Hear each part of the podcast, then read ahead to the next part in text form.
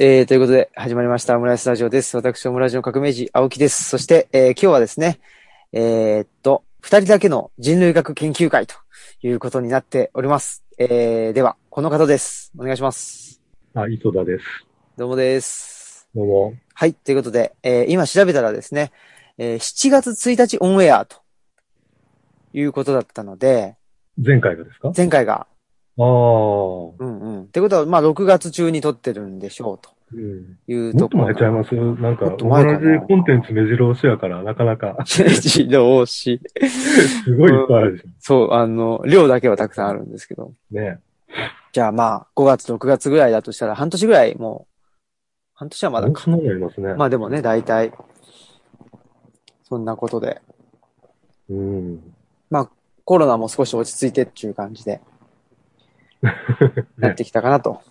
はい。いう感じですけども、えーっと、磯田さんは変わらず、はい。えーっと、畑と、変わらず畑と、畑と、え田ーんぼっと、と、あ、田んぼと。田んぼと、と、大学にも行ってんですか大学はね、後期はないんですよ。前あ、期そだけうなのですか。あ、それはいいですね。うん。で、うん。一つやめたし。うんうんうん。ねえ。いいんじゃないですかね。うん。まあ、そんな感じですね。はい。うん。えーっと、そんなことで、前回はですね、えーっと、祖父校、あ、違う、祖父江さんか。祖父江さん そうやこの間違い前回もした気がするな。ったっけ祖父江隆夫さんのですね、はいえー文化人類学入門というのを読んでます。だいぶいっぱい付箋が貼ってありますけど、そうだでいすぶ勉ね。強した。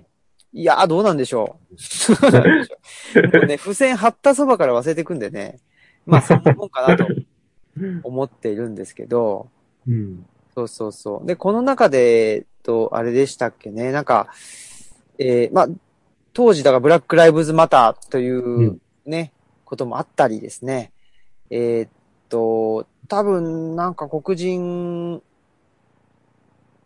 黒人の人のなんか話が出てきたのかななんか忘れちゃいましたけれども、どうでしょうはい。ねえ、 どうでしょうもうね、さっぱり二人は覚えてないんで、あれですけど 覚えてない。そうなんですよ。まあ、ただ、ちょっとあの、アメリカの話をしたいよねっていう話にな ったようなうん。気がして。で、えーっと、今回は、あの、二人して同じ本を読むというんじゃなくて、えーそれぞれ、なんかそのね、アメリカの、アメリカの、なんか黒人、えーう文化と言ったら、っていうんで、なんかピンとくる本をですね、えーそれぞれに選んで、で、えー読んできたよっていう感じかなと、思います。はい。はい。そんな、そんなこんなでしょうか。そんなこんなですね。まあ、それで僕は、うんそんなにアメリカの文化について詳しいわけではなくて、まあでも、あの、ずっと前から興味は、興味というか、あの、近くは、あの、親しんではいたんですよね。ブルースとか、そういうう音楽を通じてんうん、音楽で。うんうん。あの、それもね、あの、最初聞いてたのは、レッド・ゼッペリンとか、そういう白人が、うんブうん。ルースに触発されて作ったあやつを聞いてて、はいで、そのうちに、ああ、なんかあの、ブルースってのがあんねや、とあ。うん。いうことことに、を知ってう、んまあ、中学生か高校生ぐらいの時ですけどね。うんうん。で、あの、聞いてて。で、まあ、あの、そんなにのめり込んだわけでもないんやけど、まあ、それなりにそこそこ聞いてたりしてて、音楽がすごく、やっぱり、親しむきっかけではありましたよね。うん。で、あの、まあ、そう、あの、そういうことについてちょっと関心あったんやけど、このゾラニール・ハーストンっていう、うんえっ、と、人類学者、こっちにあの顔写真が載ってるわ。この人です。うん、女性ですね。女性です。うん。女性で、えっ、と、生まれがね、1891年、おー。 19世紀の終わり頃です。うーん。実は彼女一遍年齢を偽ってたことがあって、へえ。 10歳ほど。 50歳も。だからに、あの、えっ、と、えーっとね、うん、確かに1901年生まれ説があったんですけど、実は、えーあの、本当は1891年生まれで、おーあの、フロリダ州のイートンビルという町で生まれた、うん生まれ育った。生まれたのは別の場所だったかな。育ったのはそこなんです。で、故郷はイートンビルってところで、イートンビルってところは、あの、黒人だけの町うーん。ということで、あの、当時から有名だったんです。うん、うん。白人は住んでなくて、うんほ、ぼ黒人で、あの、町長も黒人やったし、うん、うん。っていうことで有名です。へえ、この当時は奴隷制はないですけど、はい。あの、こっちの方ではどうなんかな、あの、ジムクロー法って言って、あの、人種隔離のあの法律って、フロリダでもあったんかな、ちょっとわかんないですけど、あったかもしれん。あの、まあ実際あっても、あるところは非常に、なんか黒人差別厳しいし、うん、なくってもないわけで、全然緩いわけでもないといううん、うん。状況ですよね。で、そこで、あの、この人1891年生まれで、親はね、あの、大工さん、父親が大工さん。うん、母親が元先生、先生。うんで、あの、まあ、決してその、恵まれた環境というわけではなかったんですけど、どういうわ、どういう風にしてるのかわからないですけど、ニューヨーク行くんですよ。へえ、もう成人してから。はい。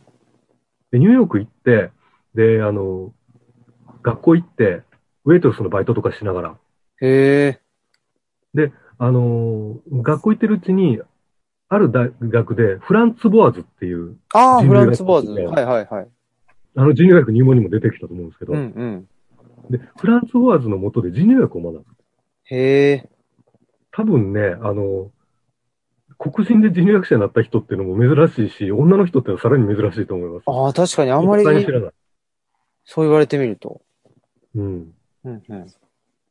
あの、せで、ゾラは、えーっと、自分の PhD、博士号、博士論文なのかな書くのに、あの、自分の生まれ故郷に行って、うん、うで、ん。黒人のコミュニティの、あの、民間伝承を集めるという、そうういう調査をした。ーん。うん。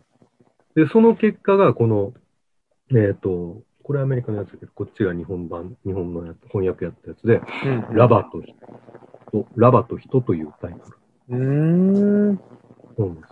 うんでもう一つ時代背景一つ言っとくと、あの、1920年代、つまり、ゾラがこの大学行ったり、えっ、と、調査してたり頃、1920年代から30年代、うんハーレムルネッサンスって言って、はい。ニューヨークを中心にして、あの、黒人文化の、あの、流、流行っていうのがあったんですよ。へえ。あの、そういうこともあって、はいゾラは、そういう、あの、なんていうか、人類学を学んだり、あとは、あとは、この人は、あの、人類学者としてもそうだけど、作家としても割と知られてて、へえ。小説とか、そういうものを発表したりするようになります。うん、うん、うん。でね。で、この本なんですけど、のね、最初の本、ちょっと面白い、面白いというか、えっとですね、どっから行こうかな。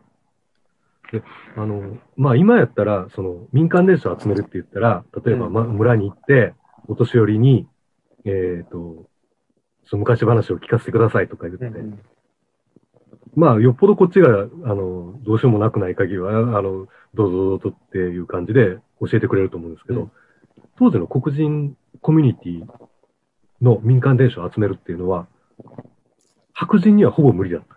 うん。うどういうことかっていうと、こんな風に書いてます。えっ、と、ちょっと長いですけど読み読みますね。はい。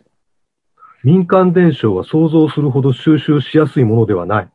最も良い資料を得られるのは外部の世界からの影響をほとんど受けぬところであり、そしていつも貧しいそういう人たちはひどく遠慮深い。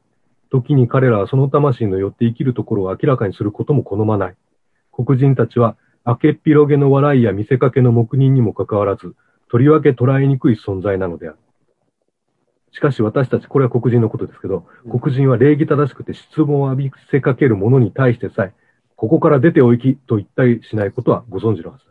私たちはにっこりと笑い、ほとんどもな何も知らないので、何を見見落としてるかもわからない白人の彼や彼女に、あの人たちが満足するものだけを渡し話してあげる。こえーえー黒人は好奇心を示されると、羽布団のように柔らかな抵抗を示すだろう。つまり、探り割りで調べさせはするけれども、何もそこから引き出すことはできない。笑いと冗談の山の陰に隠してしまうのだ。っていうことで、うん。あのー白人が、お大丈夫白人がすい、ません。あのーなんかいろいろ聞いてきても、あのー冗談とか、そういうので煙に巻いてしまう。彼らが聞きたいような話だけを聞いて、本当の話は自分たちのがところだけでするとうん。いうような。で、あのーどういうわけかわかんないですけど、この人ね、2回この調査に出かけてるんです。で、1回目はね、どうも失敗したらしい。うん。その同。じ黒人なのに。なのに失敗したらしい。おうその辺はちょっと謎です。うまく、あの、自分の地位置っていうのを彼らの前で提示できなかったのかもしれないし。えで、2回目の調査で、あの、この、で、あお主にこの話を集めてきた。えうん。でね、あの、この話で、どんな話があるのかっていうと、あの、た聖書とかで話されているような話がちょっと変形させられたような話。ええ例えば悪魔っていうのは、あの、単に悪いやつではなくて、悪いやつなんだけど、悪いやつは違いないんですよ。だけど、あの、なんていうかこう、自分たちと遊ぶ、遊ぶと言ったらあれだけど、なんていうかこう、冗談の対象にしたりとかうんうん。するし。で、あとはね、多いのは、あの、動物とかが出てくる話。えウサえギとかが、あの、起点を利かしたりとか、あの、あるいは、あの、ある動物がどどうしてこういう存在になってるのかっていうのを説明する話。例えば、イルカのお尻尾がなぜ十字架になってるかとか、うんうん。そういう。話とかあるんです。そへれはえね、ちょっと、あのー面白いかっつうと、うん。微妙なところがあって、はい。翻訳のせいもあるかもしれないんですけあどあ。ちょっとね、なんですけど。あのー、まあ、そこは、こう、じっくり読めば、いろいろと面白いところあります。うん。その、ね、磯さんの、あの、関心が、ね、あの、おそらく終わりの、その、動物と人間の、はい。ね、親密性というか、はい。そういう部分ではどうなんですかあのー、動物の話っていうのは、いろんなパターンがあるけれど、あの、どん、大体話に出てくるときって擬人化されるじゃないですか。ああ、うんうんうん。擬人化されたときに、あの、動物らしさを失っている擬人化っていうのは僕は悪い擬人化だと思ってるんです。おー悪いというか、人間に都合がいいだけの擬人化だと思ってうるんうんうん。あの、多くの民話とかであるやつは、擬人化されてる、例えば人間のように喋ったりもするけれど、動物らしさを失ってない。うんうん動物は動物の理屈で動いてるっていうことが、はっきりと出てる。うんうん。で、この、ここに収められたやつなんかでは、そういうのが多いですね。ええあとね、あの、これ読んでて面白いのは、例えば、この民話収集を集めるときに、どこで話聞いたと思いますどういうとこで話聞いたと思いますああ、誰にどうなんだろうなんか、どんな人に、どんな人どんな人にどんな風にして話し、あどんなところで話聞いたと思いますうーん。なんか、単純なイメージです。まあ、その、うんね、あの、女性だから、女性同士で、うんでうんうんなんか、ほんと井戸とか、うんうんなんか、うなんですかね。まあ、その、井戸端会議じゃないけど、なんかそういうのにちょっと、ちょっと混ぜてもらってとか、うんそういうんじゃないんですかそういうの、うん、あのー実はですね、あの、実はっていうことも、 ことでもないけど、やっぱり、人が集まる場所ってのがあるわけですよね。うんうんうんうん。井戸端じゃないんですけど、実うんは。うんうん。あのー南部、フロリダだけじゃなくて南部によくあるんだけど、あの、ポーチってわかりますトーチ。家が、はい。家の周りにこう、なんていうのか、あの、半分外みたいな場所がある。えっ、とね、ベランダって言ったらいいか。はい。あの、アメリカのね、南部にはそういう建築が多いんですよ。うーん。で、えっ、と、その中で、そういう、あの、そこで暑い夜を過ごしたりする。うん。で、近所の人たちも集まってくる。で、何の用もないのに、あの、ふらふらとみんなそこに集まったり、散らばったりしながら話もしてるし、とあの子供たちの遊び場にもなるし、で、そういうところにたむろしてる人らに話を聞いてる。うん。で、そこはね、男性も女性も関係ないみたいです。うん。うーんむしろ男性も女性も一緒で、へえ、で、あの、よく喧嘩になるんですよ。へえ。話のいき、あの、中で。うんその女性を腐すような話をしたときに、女の人からすごい反論が来たりとか、うでーん。反論が過ぎて喧嘩になったりとかっうーん。ていうのがあって、そういうところで話が聞かれてる。でね、あの、日本で民間、昔話聞こうと思ったら、よく話を知ってるお年寄りのところに行って、ああ、確かに。で、部屋の中で聞く、その人と差しでみたいな感じなんです。うん、うん。それとは全く違った風景空光景なわけですよね。うん。そのポーチっていうのが、あの、一つの顧問みたいになってて、うん、うん。で、どんな、いろんな人が話に参加する。ただし、それは顔見知り同士ですよね、ほぼうん、うん。違いなく。で、その中に入っていって、ゾラは話を聞いてて。うん、うん。あの、そういうところがすごく面白い本です、これ。僕にとってはね。うん、うん。あの、だから民間伝承って言っても、で、こうやって本に書かれたとしても、えっ、と、なんていうかこう、死んだ話じゃないというか、ずっと生きてる。で、この話してる間間にあの聞いてると、いや、お前はそんな話してるけど、俺は他の話してるって言って、ちょっとずつ違った話ができたりするんです。つまり話もいろんなパターンで覚えられている。一つの口伝いに伝承されている。うん、うん。で、あの、誰もが自分がはし、あの、知ってる話こそ一番面白いと思ってる。みたいな。で、だから誰が一番正しい、あの、客観的に見てね、誰が一番正しいっていうこともなく、いろんな話がなされていて。で、さっきあの、J、これ読みながら思い出してたんやけど、この J、さっきちょっと言った、俺が JB だという。うんうんジェームス・ブラウンね。はい、はい。自助伝。うん、うん。彼の自助伝読んでも、はい。あの、コミュニティで育つんですよ。お実際ー。うん、うん。で、その中で、あの、音楽を覚えていく。うん。で、あの、でトラニュー・ファーストもね、音楽好きなみたいで、うーん。あの、この中でも、あの、ジョン・ヘンリーっていう有名な文化英雄みたいなのがいるんですよ。へえ。黒人奴隷の間で。はい。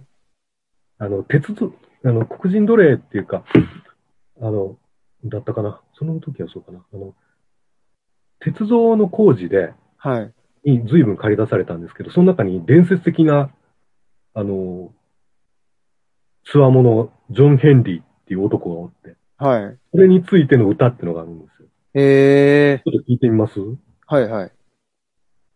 ちゃんと聞けるかなこれは、ジョン・ヘンリー、レッえっ、と、ブルース、 I'll give you my version of John Henry. えっ、と Because you couldn't、sing it from here. You これ聞こえんのか could, but な I'm gonna cut it off. どうなのかな But anyhow, I'm gonna do it in my way. け権利的なの聞こえます僕は聞こえますよ。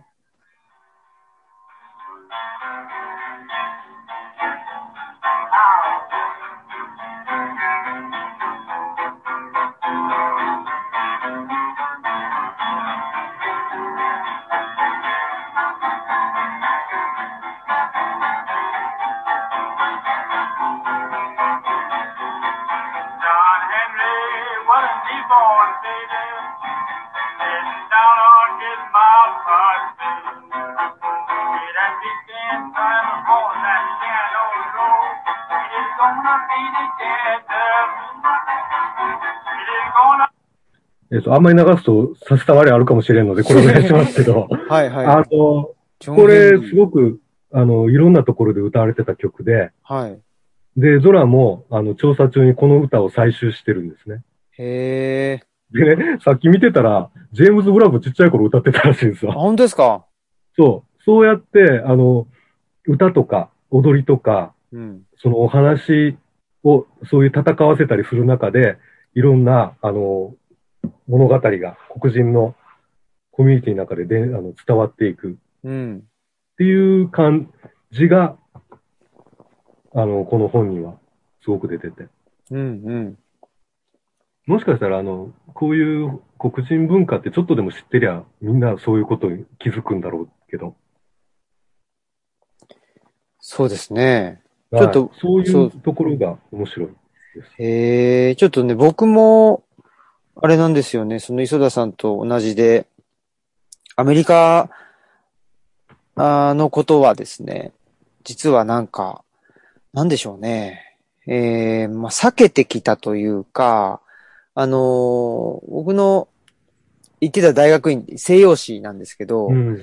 西洋史とかヨーロッパ史、まあ、西洋史イコールヨーロッパ史っていうところがあって、で、そうするとね、その、まあ、特に僕古代史だっていうところもあったりして、アメリカ史って、ちょっと、なんだろうな、なんか全然歴史のない国じゃんとか、ちょっとその、あ新しい、新しすぎるよね、みたいな。ちょっとね、なんかそういうところがあったりして、めっちゃ西洋中心主義ですね、それね。そうなんですよ。 そうなんですよ。っていうんでね、なんかちょっとその重要性をいまいち、なんていうかな、あのー分かってなかったっていうところがあったんですけど、でもやっぱりまあ知れば知るほど、まあ特にその、現代のね、あの、社会を知る上では、もう知れば知るほどもう、あのー避けては通れないし、っていうので、まあそれがその、ブラえブラック・ライブズ・マター、うん。だし、その、僕はあの公民権運動、うんうんマーティン・ルーサー・キングと、キング・ジュニアとか、うん。うん。ね、あの、マルコム X とか、うんで、まあ、その辺に影響を受けて、えーっと、ね、あの、モハメド・アリが、あじゃん。そうそう、すごマい、ルコムとモハメド・アリ。本当だ。その時代ですよね、まさにね。ねえーカシアス・クレイが、あの、モハメド・アリとね、解明するとか、やっぱあのり、マルコム X の映画見ました僕見てないんですよ。あれ面白いですよ。ええ面白い、おすすめです。自伝も面白かったし。うーん。マルコム、そうそう、マルコム X の話この前したんですよね、ちらっとね。し確ましたかっ。けあ、したかな、う。うんん。あのブラック、んブラックイスラムブラックムスラムムスリム。ブラックムスリムか。はい。がマルコム X ですよね。ネーション・オブ・イスラムっていう。ネーション・オブ・イスラム、そうそうそうそう。はい。が、マルコム X で、はい。で、マーチン・ルーサー・キング・ジュニアはもうちょっと、なんていうか、融和、融和的っていうか、その白人もあ、の人は普通のプロテスタントやし、うんうん。牧師ですから。で、あのーあの二人、読まれてるほど対立はしてないんですけど、みたいですよね。あの、マルコム X の方は一時期はそのぶ黒人だけの国をうんうってんいうことをすごく主主張してたもんで、そのイメージが強いんでしょう、多分。だからちょっと、なんだろうな、原理主義的っていうか、うそんな感じなんですかねいや原理主義的なのはマルコム X を殺したがやうん例中ですね、多分ね。あ、ネーション本オブイ当スラ、ムうん、うん、そうかそうかう。ん裏切り者としてとして殺されたので。ああ。うん。なんかそのあたりの、まあ公民権運動、えーのえー歴史自体にも興味があるし、あのー僕の好きな本で、えっ、と、ハーレム、それこそね、ハーレムの戦う本屋っていう本があって、なんか聞いたことありますわ。はい。読んで,、えー読んでとないねかな。うん。えーボーンダ・ミショー・ネルソンといううんうんうん。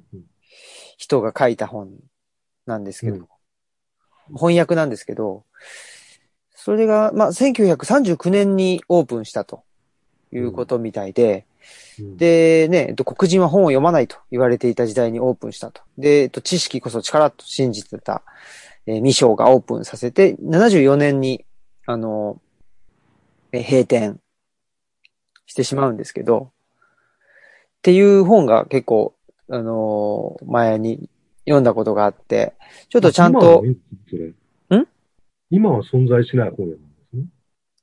あ、本屋さんはないです。うん。そう。なんですけどね。うんっていう、この本が結構あの、うんと面白くって。ほんで、ちょっと、まあ、ちゃんと勉強したいな、というかね、もうちょっとなんか、知りたいんだけど、どっから手つけていいや、みたいな感じでは思ってて。うんねえ。で、でさっき言ってた、何でしたっけ、ゾラ、ドラニール・ハーストゾラニール・ハーストン。はい。ンのね、そのハーレム・ルネサンスっていうのも、まあ、僕は不勉強ながら知らなかったし、で、1920年代ですよね。 20年、30年。ねえそうですね。 20年代っていうと、まあ、普通の、えっと、アメリカ、アメリカ史っていうのかな、世界史で言っても一番景気がいい時代うんうんうん。ですよね、アメリカのね。で、29年とか30年ぐらいからあの大恐慌の時代に入っちゃうので、はい。そこからね、景気が悪くなるっていうことではあるんでしょうけど、ハーレム・ルネッサンスって、そうやってあの黒人の文化が栄えた、流行したんだけど、うんうん。あの、権利回復、権利の獲得にはほとんど繋がらなかったんですよ。ああ、そうですか。だから多分それもあるんじゃないかな。その不景気っていうのもあるのかもしれないですね。その景気に乗って、バーンと人気出たけど、うん景気がしぼんだらまた、スーってなって。うん。うん。ね、それこそその KKK とかってこの時代うんうん。ですよね、多分ね。この、20世紀入ってからとかね。あとはその、えっ、と、共産、共産主義っていうか、あと赤狩りはい。っていうのも、まあ、あの、戦後もありますけど、はいはい。ね、戦前にも、えっ、と、冤罪で、あの、死刑になったね、えっ、と、イタリア人の、あの、二人の話とかも、そうなんですよ。あったりして。なので、まあ、景気はいいし、で、えっ、と、黒人だけじゃなくて、その、えっ、と、高、高カロンですかね、その、えっ、と、えっ、と、ああアジア系アジア系に対する、アジア系移民に対する、やっぱりその、えーバッシングっていうのもすごく出てきてて、ううんん。なんかなんかそういう時代だったみたいですね。20年代、30年代っていうのは。うん。うん。っていうんでですね。まあ、僕もね、あの、ちらっとこの話始まる前に言いましたけど、この前、えっと、アメリカのと独立についてです。い、ろいろ、あの、はい勉強して。で、まあ、あの、僕今ヨーロッパ市で、えっと、イギリス市をやってるんですね。はいはい。去年から、えうっん、と、古代から、えっ、と、現代までっつって。で、今年は 2, し2週目に入ってて、うんと、アイルランドも含めて、ちょっと、えっ、と、お話ししてて。で、まあ、そのスピンオフってことで、ちょっとアメリカの独立について話しましょうっていうんで、ちょっとイギリスとの関係を多めに話したので、あんまり。り黒人奴隷っていうのは話さなかったんですけど、うんまあ、とはいえね、あの、黒人奴隷、黒人の奴隷貿易うんうんね、奴隷貿易の、おーなんていうんですかね、原点というか、として、えーっと、あの、世界遺産、えーっと、負の遺産にもなってるのが、あとリバプール、うんなんですよねうんうんうんね。で、まあ、だからその辺の、まあ、イギリスと、えーっと、アフリカと、うん、で、えっ、と、アメリカの、うーん、特に東の方ですよね。に、えっ、と、黒人の、あと奴隷の人たちがまあ連れてこられて、うん、で、特にアメリカでも南部ですよね。その、まあ、フロリ、フロリダは、あの、最初はアメリカじゃなかったですけど、うんノースカロライナとか、うんかなえっ、と、サウスカロライナとか、うんうんあの辺に、まあ、えっ、と、大きな農場が作られて、うんで、奴隷を、えー、ね、と、黒人奴隷を、あの、たくさん、まあ、所有して、っていうことになっていくので、で、まあ、確かに独立の時は、まあ、の話はしたんですけどね、やっぱりこの南北戦争の時も、あの、勉強しないとなかなか、あの、現代の黒人の話には繋がってこないな、っていうのもね、思ってはうんいたと。ういんう感じで、やっぱり僕もちょっとまあアメリカのこと勉強したいなと思っていてですね。うんうん。で、その、まあちょっと、ゾラ・ニール・ハーストンについて、はいはいもうちょっとあれですき、あの、お聞きしたいなっていうのは、うんその、この人はまあ、あー文化人類学者でもあり、作家でもありと。はい。いう感じですね。そうですね。えっ、ことの、うんうん。有名なフィクションなのかなあの、彼らの目は神を見ていたっていうのがあうんうんっ。たりするんですけど、っていう小説とかもある、小説かな小説だと思いますが、はあい。るんかなあのね、えっ、と、ずっえっ、と、この人19 1891年に生まれて、活躍してたのが1930年代、40年代とかだったんですけど、うーん。で、60年な、1960年亡くなってるんですけどう、んうん。あの、死んでからは、あんまり誰にも、あ誰も、あの、注目されてなかったというか、あ、そんな人おったかなみたいなぐらい。うがーんあ。のアリス・ウォーカーっていう黒人女性作家知ってますあえのっ、とね、カラーパープルほで、うほえっと、映画がありますが、うえあれの原作者。で、彼の、あの、アリス・ウォーカーが、あの、ゾラニール・ハーストンのことを再、あの、再評価ー。うするきっかけーをん。作った。です。で最近知ったんやけど、はい。あの、ゾラズ・ドーターズ、ゾラの娘たちっていう名前で、二人組の黒人の大学院生のお、えー女の人たちが、ポッドキャスト始めたんですよ。すごいえでえすとね。思って。あの、結構ね、あの、ゾラニール・ハースト、今人気なんです。人気というか、あの、このアリス・ウォーカーが、あの、再評価しだしてから結構人気なんですよ。へ日本でも90年代ぐらいに翻訳が進んで、え。へえ。そうなんや。はい。そそれは、その、まあ、日本での90年代にす翻訳が進んだっていうのは、なんかどういう、なんかあるんですかその、あるのかなどうなんでしょう背景ね。がなんかか、まあ、あの、アメリカで、こう、話題になったことって時間差で来るじゃないですか、大体。ああ、そうですね。まあ、音楽とかよりも文学の方が時間かかりますよね。翻訳の時間がいるから。うんうんうん。まあ、そんな感じかなと思います。あと90年代って僕のイメージでは、あの、すごくこう、まあ、これも景気良かったから、これもしん景気良くなか、なくなってきたけど、うん、まだ余波があったんかもしれないけど、いろんなことに興味が、外国のことに興味があった。ああ、ついてた時代。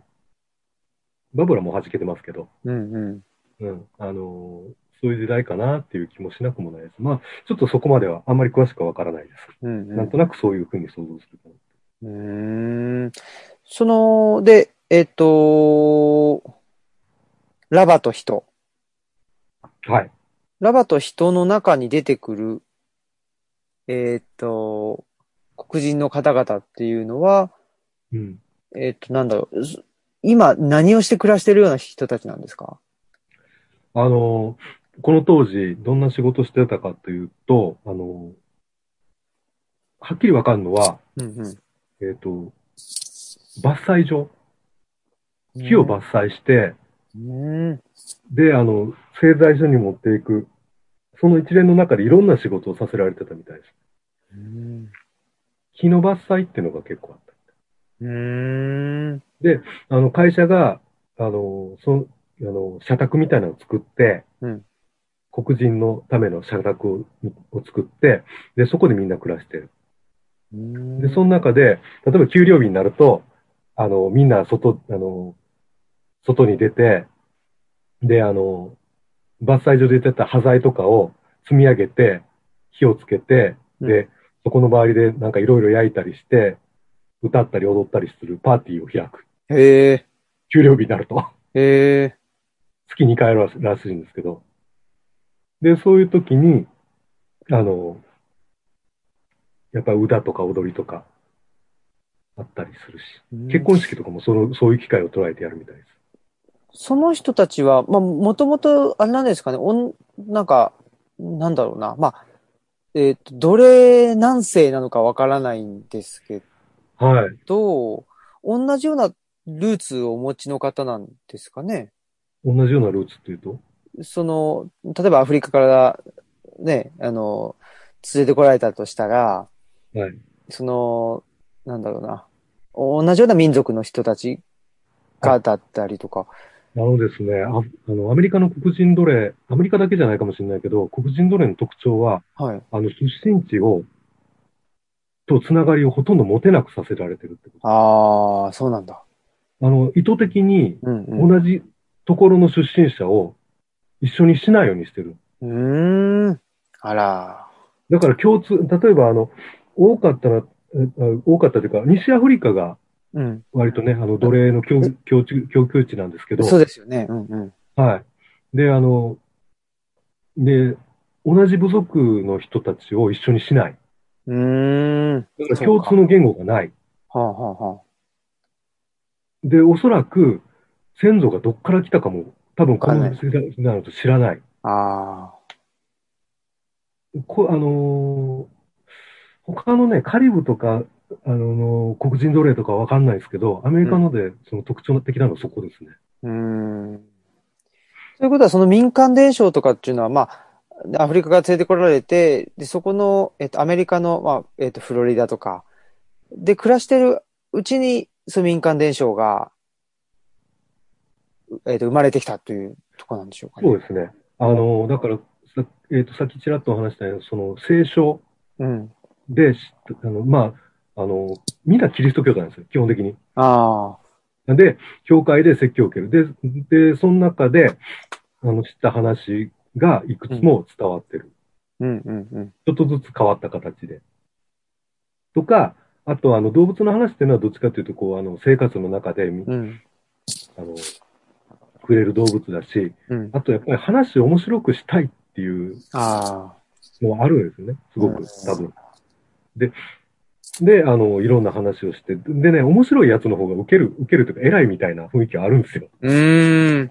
まあ、あの、ね、そういうととこって普通にあるじゃないですか、うやんっぱり。うんうんうん。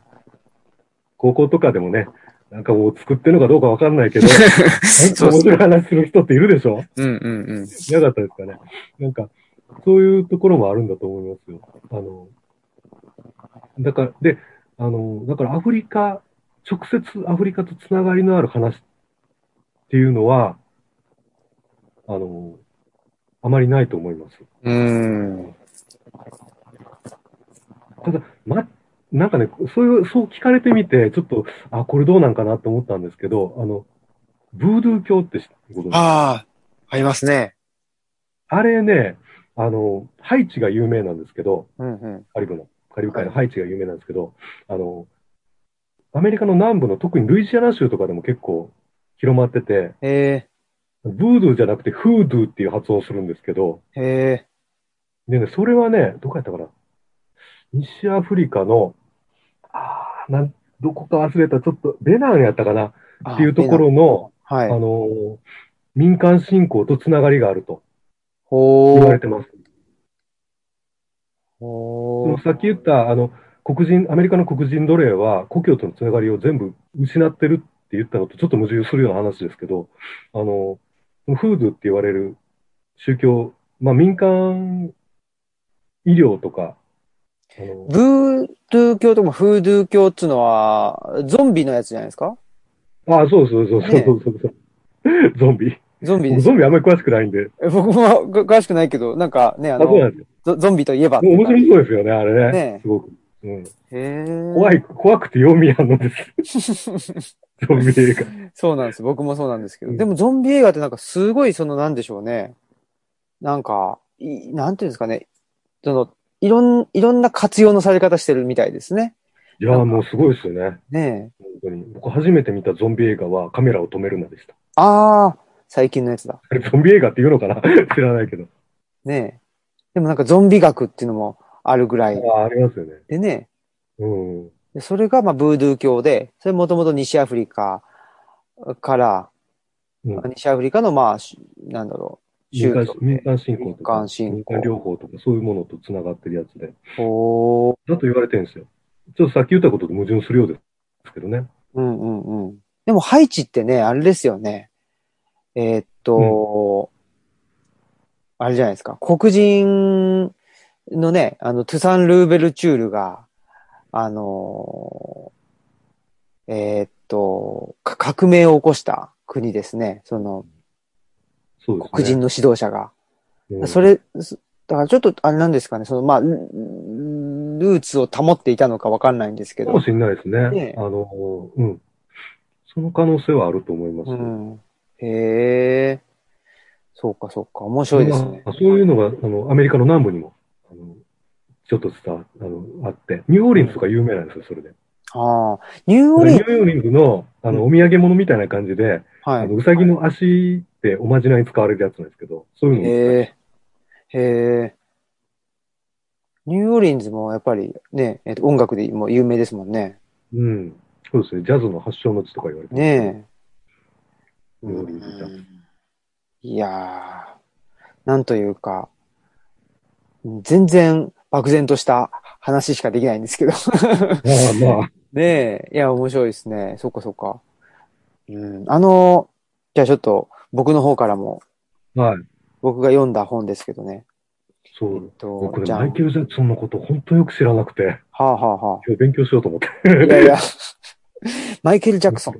えっと、新しいマイケル・ジャクソンの教科書っていうことで、はいえっと、西寺豪太さん知ってます名前だけは、あー西寺豪太さん、じ評論家なんですかえっとね、ミュージシャンなんですよ。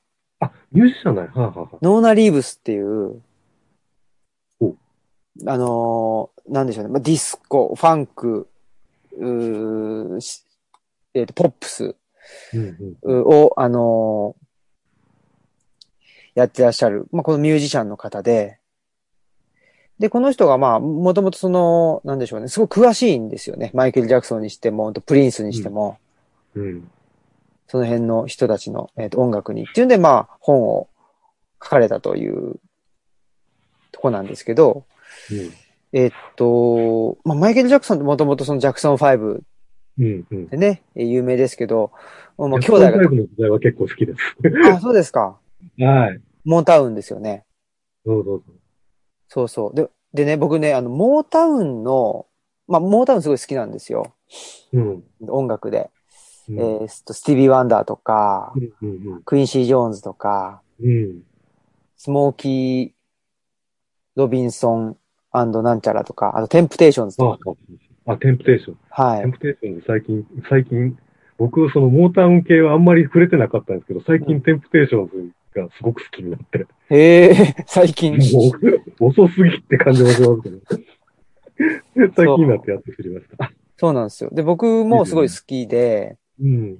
で、モータウンって、あの、ん何なのかっていううん。話なんですけど、あのモーターシティ、モーターシティと、そ、そっから来てるっていう。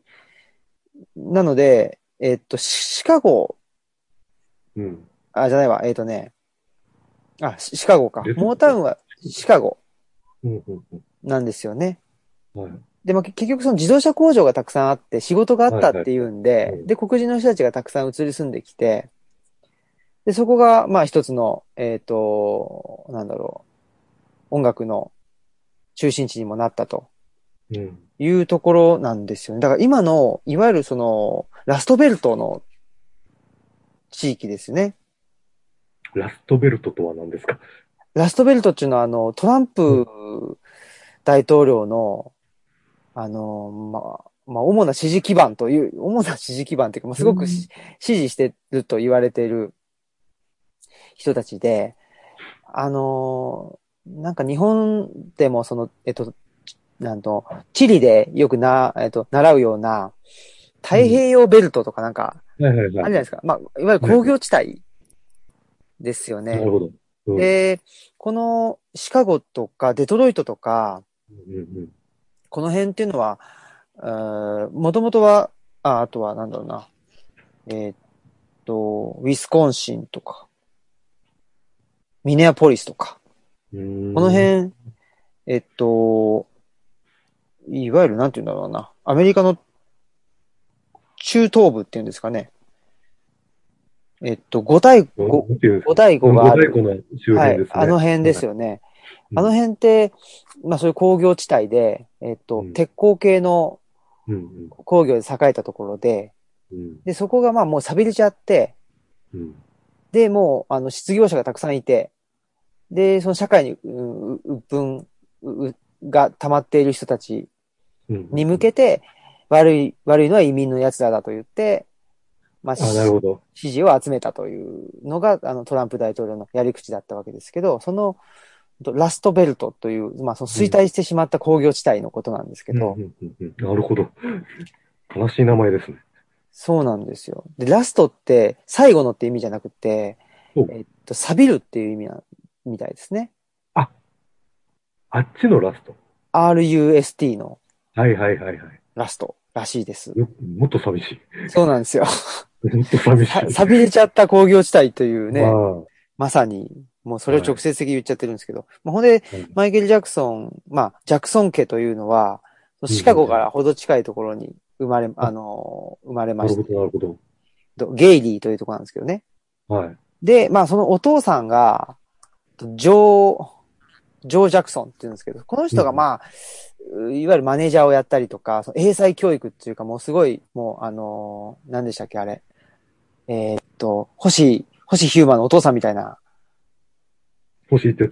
星一徹状態だったみたいで、はいはい。で、もう、なんとかその、生活の苦境を、あの、脱するために、まあ、あの、本人も、えーっ、と、ちらっと、えーっ、と、ミュージシャンをやってたみたいなんですけど、うんまあ、そ、の、息子たちに、それをまあ、あの、教え込んで、で、まあ、ジャクソン5として、とデビューさせるというとこだったみたいですね。うん。で、まあ、モータウンなんですけど、うんモータウンって、なんか、もともと、あ、もともとどこだっけななんか、東の方にあったんですけど、それが、えっと、ロスに移るらしいんですよ。うん。で、その、ロスに移る前のモータウンが、まあ、なんだろうな、えーっと、うーまあ、僕の見た映画だと、そっちが本当のモータウンで、 その、なんていうのかな、えっとね、ファンクブラザーズっていう、その、はいすごいしっかりした、まあ、どジャズをき基本とした、えっと、バックバンド。その人たちが実はモータウンを形作ってたんですけど、うんうん。それが、とロスに移るっていうんで、で、ちょっとそのファ,、あのファンクブラザーズは、まあ、ちょっと、なんていうのかな。うーんと、まあ、全部は連れていけないみたいな感じになっちゃったりとかして、うん。で、まあ、モータウンはちょっとそこで、えっと、まあ、なんだか、ポポップ寄りというか、その、はい。誰ににも愛されるモータウンみたいなところに、まあ、もうちょっと発展していこうみたいなところになったらしく、うん。で、その、なんていうかな。まあ、初期モータウンと、その、ロスに移ってからのモータウンって、ちちょっょっと違うらしいんですね。僕全然知らなかったんですけど。。はいはいはい。で、その、ロスに移ってからのモータウンが、まあ、ジャクソン5なるほどなるほど。と、か、まうあ、んその辺の人たちを、うん。あの、う売り出していくとうーん。いうところみたいですね。うんうんうん。うん。で、すごいモータウンって、あの、権利関係とかすごい、なんていうかな、ややこしいというか、うん。ひまあ、ひどかったみたいですね。もう、がんじがらめにして自由にさせないっていう。ああ、ディズニーみたいな。 そそうなんですかね。多分。多そう分。そう。多分ね。っていうので、まあ、ただそこにまあ、あのー逆らうっていうか、して、モータウンから離脱して、で、独り立ちしてたと、まあ、スティービー・ワンダーとかマービン・ゲイっていう、ああ。それぐらいのレベルの人たちじゃないと、はい。もう、なんだろう、離脱してもやっていけないぐらいの、なんかその嫌がらせされちゃったりとか、スティービー・ワンダーとかマービン・ゲイとかね、すごいいいですけどね。ねえ。あの人たちライブ、ライブの方がはるかにいいですよね。あ、そうスタでジすオか。アルバム。うわ、聞いててなんか、スタジオアルバム聞いてたら、うんうん、僕どっちかというとちょっと退屈とか思ってたんやけど、ライブ見たらめちゃくちゃ面白かった。えー、YouTube で見たんですか YouTube で見ました。YouTube 万歳。 YouTube ね。だから僕もこの、えっ、と、新しいマイケル・ジャクソンの教科書を読みながら、あの、この時の、うんなんて言うんだろう。あのーえっ、と、テレビ、た、例えばですけど、えジャクソン5が初めて、えっ、と、テレビに出た時の映像とかもう見れるんですよ、う YouTube で。おーすごいですよ。それは知らなかった。はいマイケマイケルが11歳とかで、もうほんとちっちゃい小学生なんですけ ど、可愛いですよね、あの頃ね。やばいですね。うん。表声現もす力。ごい伸びるし。そうそう。もう、なんか、芦田愛菜ちゃんみたいな感じですよね。うん。あ まの あの、天才だな、みたいな。あね。そうそう。っていう感じで。で、まあすごい面白いなとは思ってたんですけど、まあ、結局、その、その前に、やっぱり、ジェームス・ブラウンとか、うんあとは、まあこれ、あと出てくるうんと、クインシー・ジョーンズとか、はいはいまあ、レイ・チャールズとかもそうですけど、結局その人たちが、なんでしょうね、その黒人が、その、まあ、ショービズ、ショービズ界とか、はいえっと、エンターテイメント界で、なんていうんですかね、その、まあ、今までは、例えば、ロックでも黒人のやうん人がやったら受けないのに、エルビスがやったら受けるみたいな、うん結局白人かよみたいなとこだったんですけど、そこを、まあ、なんとか、うんと、黒人の、まあ、それこそ、あの、公民権じゃないんですけど、を、えーと得ようとして頑張ってたところを、まあ、いわゆるこのマイケル・ジャクソンは知らないっていう話なんですよね。なるほどね。あ、うん何年生まれなんですか、マイケル・ジャクソンって。マイケル・ジャクソンは、えっ、とね、何年生まれかな。でも、7、あ、60年代後半とかかな。ちょっと正確な、 60 1965年とか。えっ、とね、あ、ごめんなさい、58年でした。 58年。あじゃあちっちゃい頃ですね、公民権運動あったのはね。ね、68年だとしても、10歳とかですもんね。ですもんね。うん。っていうんで、で、うんそうそう。で、モータウンっていうのはそういう、そういう政治的な、あの、メッセージっていうのは出さずに、うんうんうん。その、みんなに、えっ、と、受け入れてほしいっていうとこだったので、うん。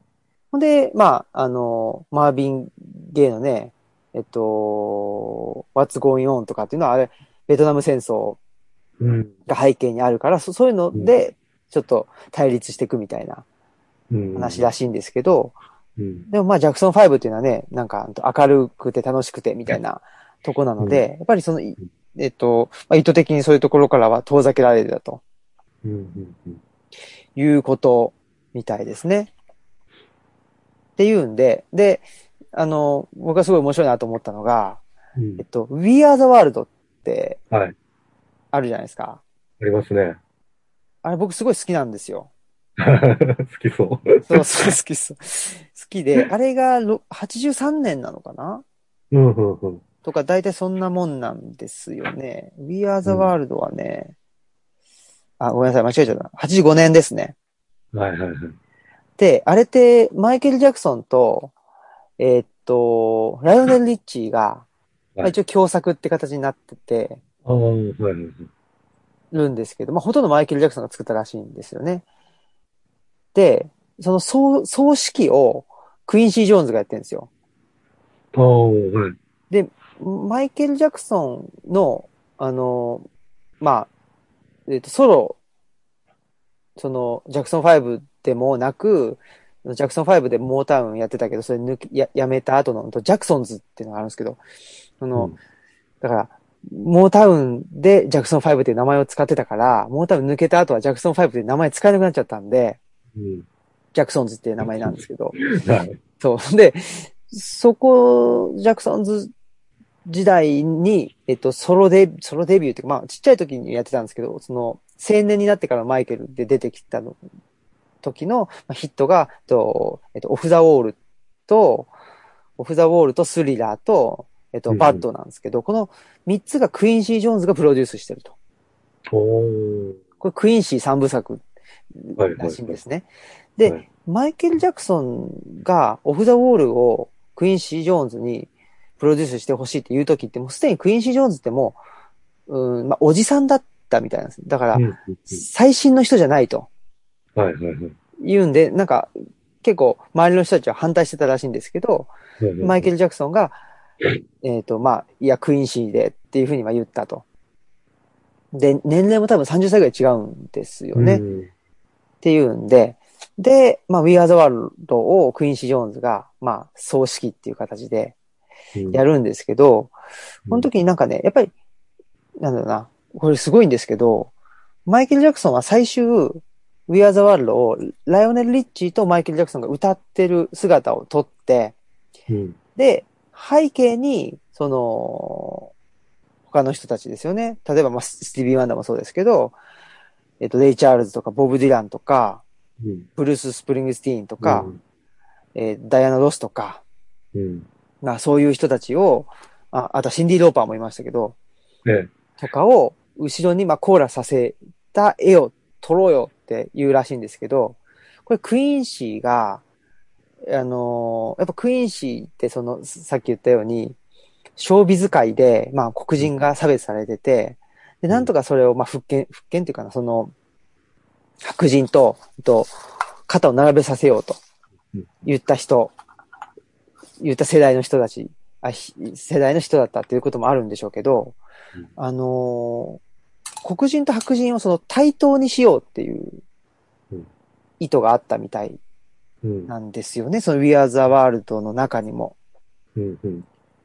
そんでね、えーっとね、ちょっと待ってくださいね。これクイーンシーすごいなっていうのがね、うん。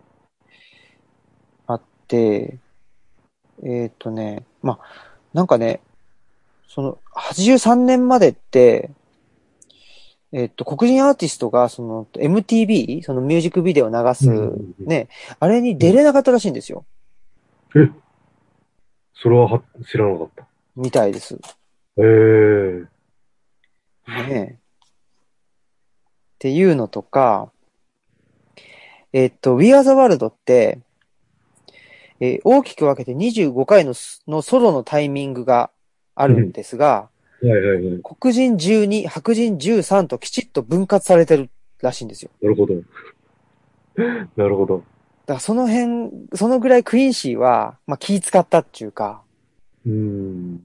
気使って黒人と白人は対等だよっていうことを、まあ、あのーなんていうか表したとうん。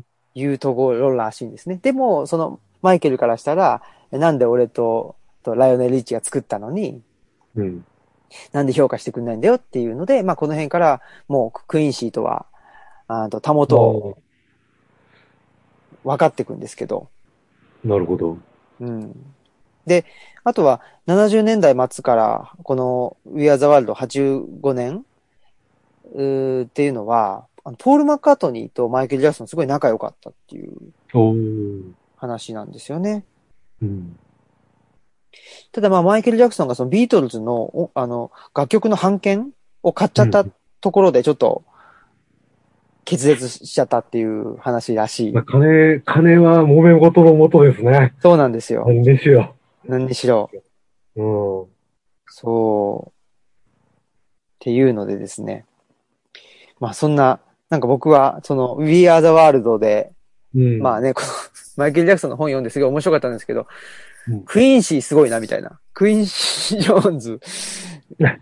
その、あのね、マイケル・ジャクソンの、うんなんていうかこう、例えばさっき僕、ジェームス・ブラウンの話ちょっと出たけど、はいしましたけど、あの、彼が音楽を始めるのは、あの、あるコミュニティの中やった。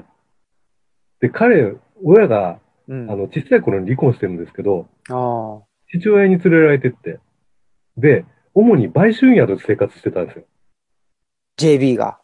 JB。おー。そこで、まあ、あの、売春屋言っても、あの、セックスばっかりじゃなくて、音楽とかもあるんで、そこでピアノを弾いたりとか、うーん。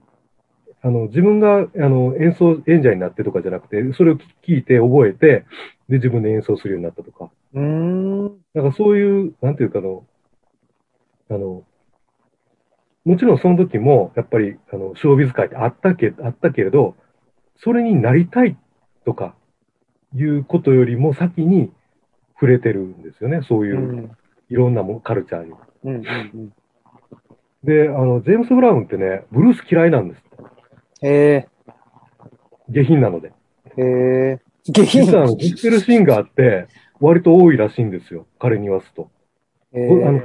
ジェームス・ブラウンはゴスペルはすごく歌う。うんうん。だけど、ブルースは嫌いだし、歌いたくないんやって。そうなんだ。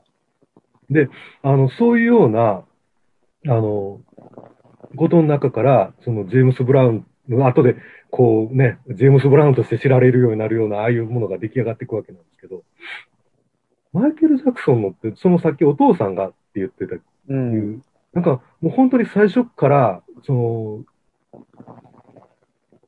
音楽、音楽家として生きるような世界っていうものが出来上がったところで、出来上がってるような気がするんですが、その辺どうなんですかね。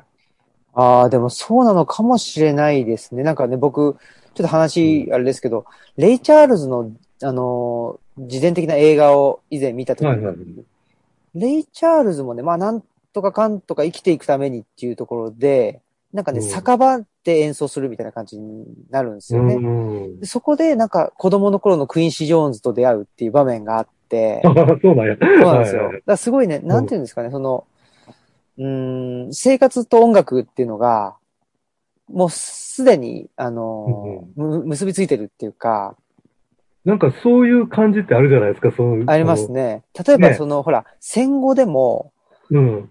戦後日本でも、あの、ほら、米軍基地に出入りしてたみたいな人っているじゃないですか。はいはいはいはい。ね、あの、例えば、クレイジーキャッツとかもそうだけど、うんうんうんうん。ねああの頃のほんとジャズマンっていう人たちはもうみんな、あの、米軍、米軍基地にに出入りして、で、その中でまあ生活の糧をね、あの、稼いでたっていう感じですけど、マイケル・ジャクソンは、やっまあこれ、だからお父さんが、そもそもやっぱりその工工場の労働者で、で、まあバンドを組んでいて、で、そのせ、だからまあ、生活のために、まあ、とか、あとは、まあ、もそもそもモータウンっていうのがあって、っていうので、やっぱりまあ、ひ、人、人穴当てようじゃないけど、うん。そういうまあね、あの、ショービズありきで、うん。あの、お父さんも英才教育をし、っていうところがあ僕がいいる。っていう話ではないんですけど、うんうん。あの、なんていうかこう、マイケル・ジャクソンの音楽の立ち上がり方っていうのが、なんかやっぱ他のせあの黒人ミュージシャンの、そのせ前の世代とかと比べると、もうちょっとこう、なんていうんですあのこれ別にマイナスの意味で言ってるわけでは全然ないんやけど、うんあの、人工的なというか、うん。うんあの、もうちょっと制度化された感じで、うん。の中で出来上がってるようなイメージが少しある。でもそうかもしれないですね。だから、あの、マイケル・ジャクソンって、えっと、そのクインシー・ジョーンズの、えー、三部作、多分85年がバットとか、85年ぐらいうんなんですけど、やっぱりこれ以降、例えば80年代後半ぐらいからアメリカでもやっぱヒップホップが出てくるんですよね。はいはいはい。ヒップホップって、うんあの、多分、その、なんかな、ジャズ、まあ、うーレイ・チャールズとかああいう人たちにとって、もうちょっと前の人たちにとってのジャズがすごく生活と結びついてた同じように、ヒップホップも、多分すごくその現場感覚っていうか、めっちゃコミュニティミュージックですよね。そうそうそううあったと思うんですけど、そういう意味では確かにマイケル・ジャクソンの音楽ってコミュニティミュージックではないんですよね。う。なんかね、ちょっと浮いてる感じしますようんねう。んうん。それは確かに。だから僕ね、あの、マイケル・ジャクソンについて書かれた本、少し読んだことがあって、はい。で、その中で、その彼の、マイケル・ジャクソンが書く詩についてうんの。分析があったんですけど、えあの、なんていうかこう、ちょっとすごく単純化して言うと、ーうん。白人が書く詩っていうのは、あの、もうまっすぐ自分の欲望をバーンと出せる。けども、マイケル・ジャクソンは、だと、誰かに固く、それを、えっ、と、託して、自分の欲望をひねった感じでしか表現できないみたいな。うーん。違うそれも、やっぱりすごく個人的な感じがするんですよね。うんうんそうんの黒人であるっていうこととかあの結結びついてるけども、個人的な心情の表れみたいな感じがするんですよね。そういう表現の仕方。うんうんうんうん。ね確かにね。だから、なんていうの、そのコミュニティの部分っていうか、その中間共同体がない感じっていうか、うんだから一気にその人類愛まで飛んじゃう感じっていうのは、 ああ、なるほどねあ。りますね。確かに。猿とか。そうそう。 チンパンジーね。そうそうチそンう。パンジー。バちょバっグとルチンスパンジー飼ってましたよね。なんかね、なんかの実験場から救い出したらしいです。あの、ああ、なんかすごくらしい感じがしますよそね。うそうバグルス。そうだかよね。うんらすごくピュアなんですよ。うん。だちょっとなんだろうな。そうそう。まあ、コミュニティでね、その酸いも甘いもあってっていうこ感じじゃなくって、まあ、純粋培養っていうか、そう、なんか、どっちつかずな感じってのがありますよね、マイケル・ジャクソンってね、だから。うん白人社会でもなき、黒人社会にも属さない、うん、うん。あるいはどっちにも属してるみたいな。なんかそういうどっちつかなさみたいなのがあるかなって。うんうん。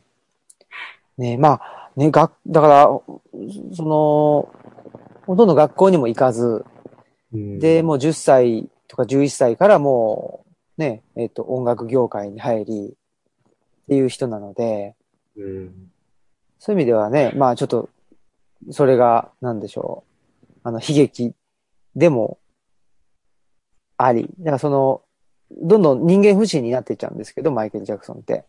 あの、その本の中に、えっ、と、マイケル・ジャクソンの整形についてとか書いたりは、はあ、特に整形はでも、書いかやれたりしてない、ですか整形はされ、し整形したっつって、うん結構早い段階でね、えっと、あれ鼻っのて結構謎じゃないですか。整形うんあのー、えっと、うん肌がし白くなっちゃったのなはんで、あそこまでするのか。病病気ですよ。ん肌が白くなっちゃったのは病気なんですよ。あれは病気なんですか病気です。それはじゃあ誤解していた。なんかあの、そういうことがなんかこう、医療的にできるんかと思ってた。あ、いやいやいや、病気なん病気なんです。へえ、それは気の毒。そうでなんです。もあれ、え、僕そうやってびっくりしたけど、ほとんどの人あれ整形の結果やと思ってるんちゃいますそう、だからすごいね、誤解が多いんですよ。その、ね人間不信によって、その自分からの発信をやめちゃったんですよ。え。はいはいはい。その結果、うん。まあ、なんていうかな、書かれたい放題、あの、書かれることになってしまうという。うん。で、あの、ほら、あの、ちっちゃい子に、いたずらした、うんぬんかんぬんっていうあのあ、そういう疑惑ありましたね。もそれも、やっぱ訴えられてるケースっていうのを、えっと、裁判まで行ったのは 2, 2件ぐらいあるみたいなんですけど、うん。それももう明らかにその、まあ、えっと、親が子供を使って、お金をゆすりに来ているという。おうことだそうです。ど、えっ、と、勝訴したんですかマイケル・ジャクソン。えっ、とね、一つ目がなんかその和解かなんかしてて、あその示談金かなんか払って。あ、はいはい。でもね、その、えっ、と、エルトン・ジョンが、なんかそれに対して、なんだっけ、なんか、えっ、と、アドバイスしてて、なんかそそんな、なんかお金で解決したら、えっ、と、向こうは、えっ、と、なんかもっと、えっと取れるんじゃないかと思って、えーなんか、あと、言ってくるよとかつって言ってたみたいなんですけど、うん。まあその通りになってしまったりして、うん。とか、結構いろいろうん。あるんですよ。う。うんん。で、やっぱりその、そうそうそう。でね、やっぱり、なんだろうな。で、2回目は民事ではなく刑事裁判になっちゃってっていう感じで、で、やっぱりその、う訴えてきたやつって、えっ、とね、そう訴えてきたやつ、もうやっぱなん常連らしいんですよ。うん。で、えっ、と、クリス・タッカーもうん。訴えられてたらしいです。で、クリスタッカー。クリス・タッカーってあの、は、えーと、黒人俳優ですげえ、えーと、早口で喋る人なんですけど、あ、そうね。その人もマイケルに、じゃあ、あいつらはやばいぜって、き気をつけた方がいいとかっつって言ってたんだけど、やっぱマイケル・ジャクソンすごい人がいいから、と仲良くしちゃったりなんかして、うん。でそのうちに、あ、こいつだったらいけるわって思われて、っていうことみたいですね。うん。という、その、そだかのマらイ、ケル・ジャクソンの白い肌については、うん、その前の整形とかの感じもあって、その白人になりたがってるっていうっていうね、神話がありますよね。ありますね。あれ病気なん病気です。病気でもなん、で病気なんですかなんかね、あるんですよ。えっ、とね、白斑症っていうのかな白い、はい。で、これって、80、85年うん。の時にもうすでにこういう、その病気は始まってて、うん。で85年って言ったらこの、この時代なんですけど、それかっこいいですよね、その写真ね。これは逆にもう始まってた。始まってて、うん。このまあ、いわゆる黒人の肌うんうん。肌を塗ってたらしいんですよ。あ、逆に塗ってたんや、これ。逆に。へえ。らしいんです。なるほど、なるほそうど。そう。で、まあ、ししどんどん白くなっていっちゃったりなんかして、まあ、で、そその時はね、多分なんか、なんだろう。まあ、でメイクはするじゃないですか。うんうん。でも、多分どっかで切り替えたんじゃないですかその、っていうのもあると思うんです。その辺はちょっと書いてないんですけど、うん。うん。そう。だからいろいろ、やっぱり、マイケル・ジャクソンはね、亡くなった時もなんかいろいろ言われましたしね。なんか、そうなんそでのす死よ、に方じゃないみたいな。そうそうそうそね。う。ねえ、っていうので、いろいろと、まあ、誤解がうん。たくさんす、ね、さ、されてしまったマイケル・ジャクソンということでしたけども。うん。はい。なるほど。でもちょっと僕はいろいろまたマイケル・ジャクソン研究をしたいなと思ったし、 そうだね。どういうところが、うん。あの、さらに知りたいところですどういうとこでしょうかね、そう考えるとか、ね。なんかでも、なんでしょうね。あまのごめんね、僕あんまりマイケル・ジャクソンの歌好きじゃないもんで。あ、あ、そうですか。冷たい言い方になって。申し訳ない。いやいや、まあ、なんだろう、興味深いっすよね、この人。その、うん。なんかやっぱりちょっと、ふ不思議っていうかね。でも、うん。それは、そそのね、磯田さんが言ったように、そのココミュニティっていうか中間共同体のなさっていうのがその不思議さをもしかしたら、うん。あのーね、呼んでるのかもしれないですね、この人のう。ん。うん。とも思ったけど。うやんっぱり、どこにも属さない感覚を持ってる人って結構たくさんいるはずなんで、うんうん。ね、やっぱりそういう人の共感っていうのは、合うかな。うん集めそうではあるよね。と思いますが。ねえ。まああとは、そのね、ジェームス・ブラウンであるとか、クインシー・ジョーンズであるとか、うん。ねえ、ちょっとそのちょっと上の世代の人たちのことも知りたいなとも思いましたね。うん。ねえあと、モータウンを作ったね、えー、えーっと、誰だっけえーっと、ゴーディーですか。はあ、はあ、ベリー・ゴーディーか。その人は黒人なんですかそうなんですよ。うん、うん、うん。この人も相当な、まあ、この人の多分映画が今やってんですよね、ベリー・ゴーディの。え、そうなんですかはい。うーん。そのモータウンの創始者っていう。そうです、そうです。で、すげえ人みたいな感じですけど、このやっぱり、まあ、マイケルであったり、その、他のアーティストからしたら、まあ、ひ、なんまあ、ひ、ひどいやつというか、 あの、ボクシング界のドン・キングみたいな存在ですか、ね、そんな感じでしょうね。うん。まあね、まあどこもなんかの創始者っつうのはあんまりよく言われないですからね。まあ、だって結構ね、えげつなさそうですよね。そうですよ。ああいう世界だし。うん。そんななんかこう、行儀よくはやってられんでしょうん。う。とてもできない。そんな。普通にという感じでした。 は。ああ、なるほど。ありがとうございます。マイケルマイケルについて、なんか誤解していたところも分かったし。よかったです。はい。誤解が解けて。うん。ど次はどうしましょうかうしましょうかね。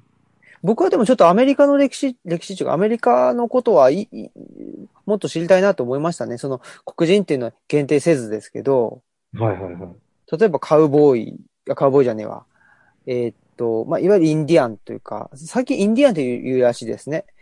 インディアンとも言いますね。あの、ええなんか一周巡って、まあそれも良くなったみたいな感じがしなくもない。なんか本人たちがそう言ってるみたいですよ。そうです。そういうのってよくあ、うん時々あるんですけど、あああ。の、えなんか、どチェロキーネーションってね、はい。チェロキーインディアンの、アメリカの先住民の話もしますか。そうなんですよ。その辺ちょっと興味もあるなとうん。思ったりしてます。あの、例えばですけど、その、独立のこと調べてたら、やっぱりうん、独立、独立派と、うんと応答派、その、えっ、と、イギリス本国派に分かれて、うんあ、の、ね、白人、コミュニティ同士は戦うわけですけど、うん。えっ、と、本国とうんと植民地と。うん。でも当時アメリカにいたのって別に白人だけじゃもちろんないので、じゃあ、その、えーっと、原住民の人たちはどっちにつくのかとうん。いうところで、その本国派についた、あ、本国についた人たちっていうのは、独立戦争後に、あの、報復、えーうんとして、うんえーっと、攻められていたりとか、お虐殺されてたりとかね、ーはい。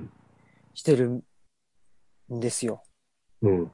ねえ。っていうので、なんか、独立したぜ、やっただけじゃないっていうね、うん。うんそういう歴史もありますし、うん。うん。ただそのワシントン、ジョージ・ワシントン、うん。初代大統領ですけど、ジョージ・ワシントンは結構その、えフェアな、あのー関係をインディアンと結ぼうとしていて、うん。で、えっと、基本方針っていうのを示されてたらしいです。その、えっと、うんインディアンとこういうふうにうんと関わっていきましょうと。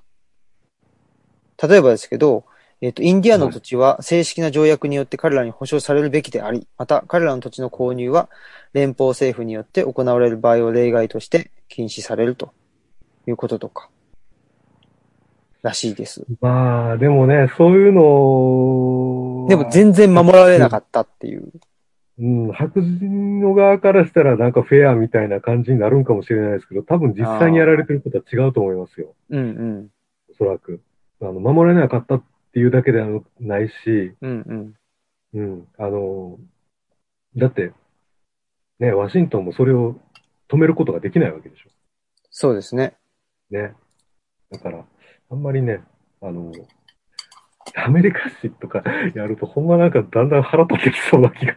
ねまあ、どこの歴史でもそういうところはありますけど、え。うん。結構アメリカ史はそういうのが詰まってるところがあって、うんうんもうね、もうピューリタンのあたりからもう腹立ってくる という、うん。早いですね。もうだいぶ早いですよ。もうコロンブスから腹立ちますもんね。そうですね。そもそもそうですよね。もうそもそもそっから腹立ってくる話そなんうで、そう。なんかね、ぎゅっと詰まってる500年ぐらいの間に。そうなんですよ。うん。なので、ままああ、ち先ょっと、住民の側から見たら、ろくなことは一つもないというね。あ、先住民で思い出した。ちょっとあの、あれですけど、まあ、これも腹立つ話の一つではありますけど、うん。ジュニアクで有名なのがこれですわ。これです。医師て。いうああ、な名前んか聞いたことある。はい。ありますあります、のあります。。カリフォルニアの先住民のうん。ある部族の最後の一人だ。ああ、で、なんである最後の一人になったかというと、もちろんですけど、白人に殺されたからです。うん。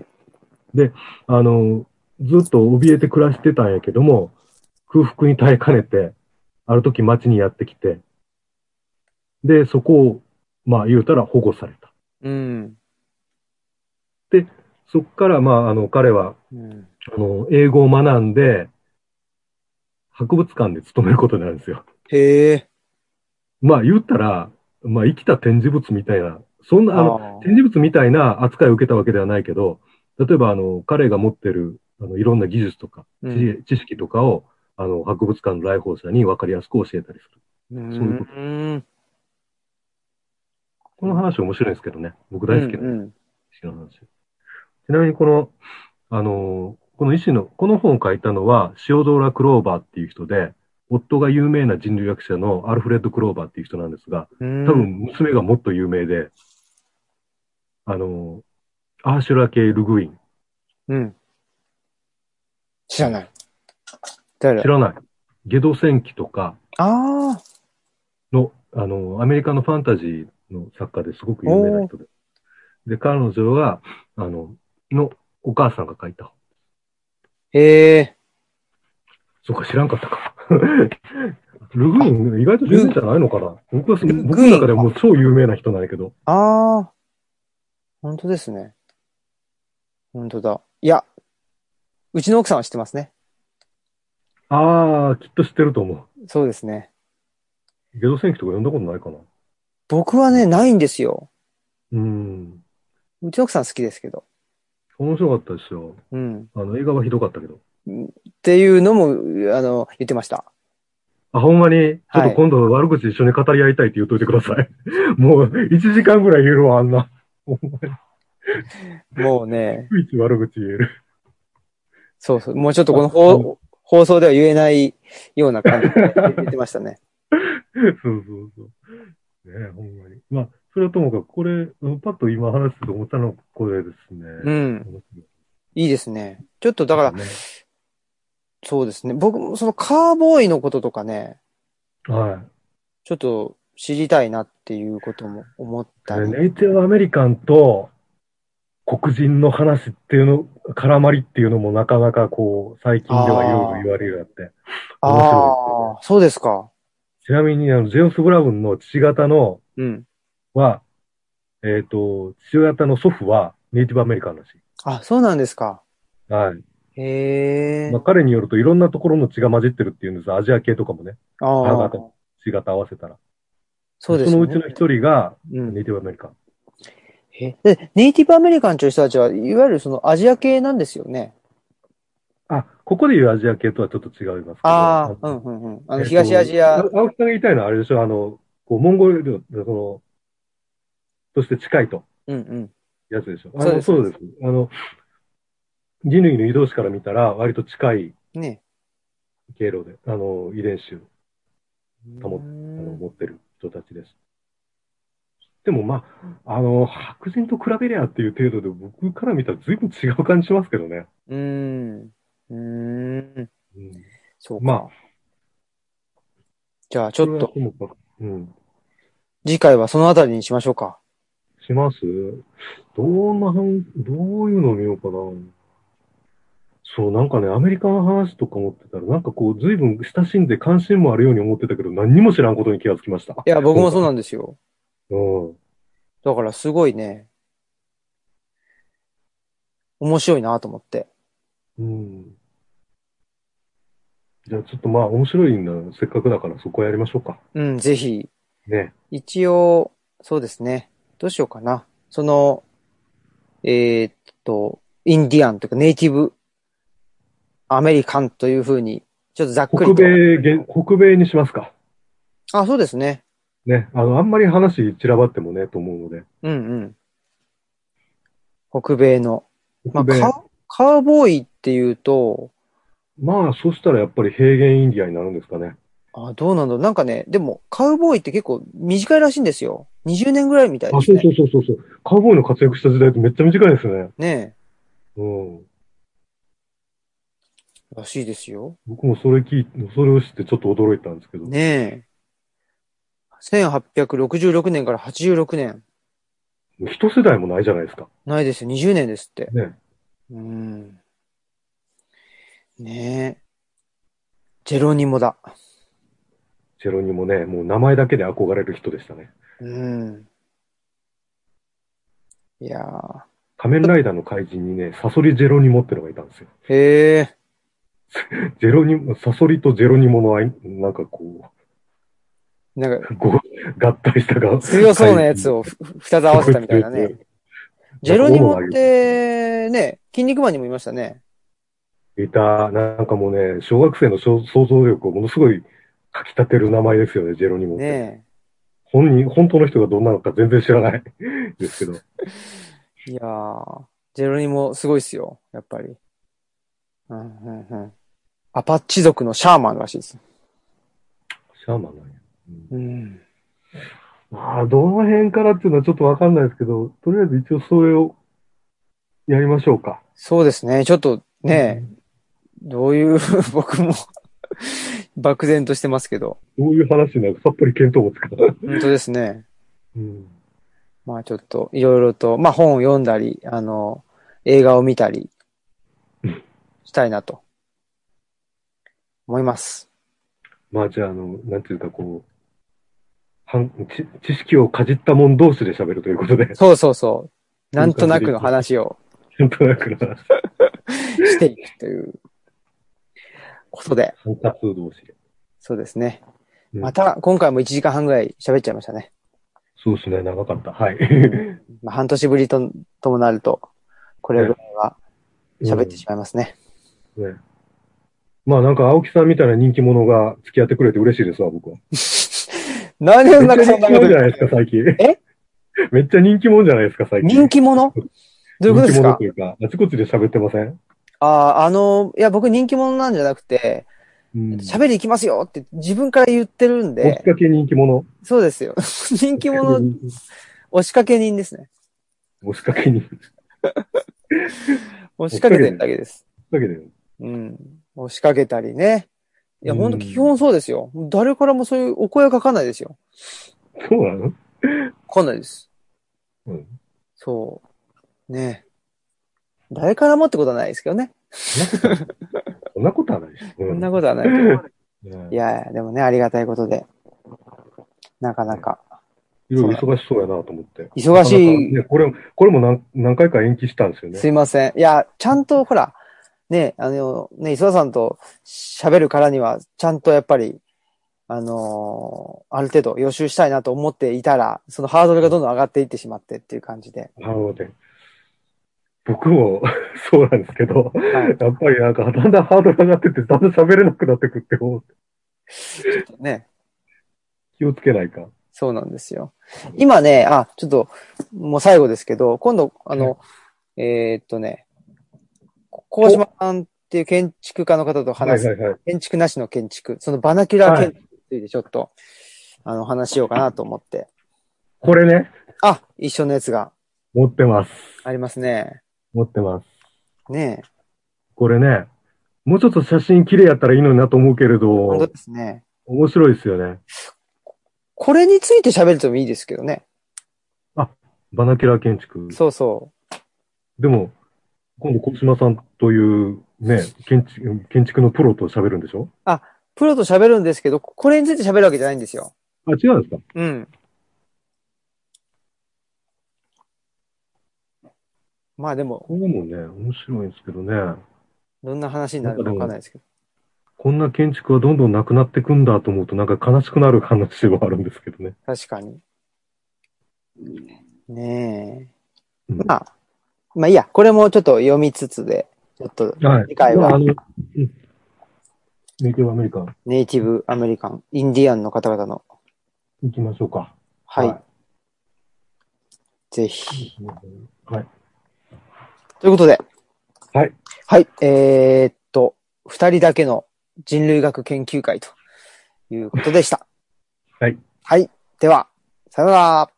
さよなら。はい。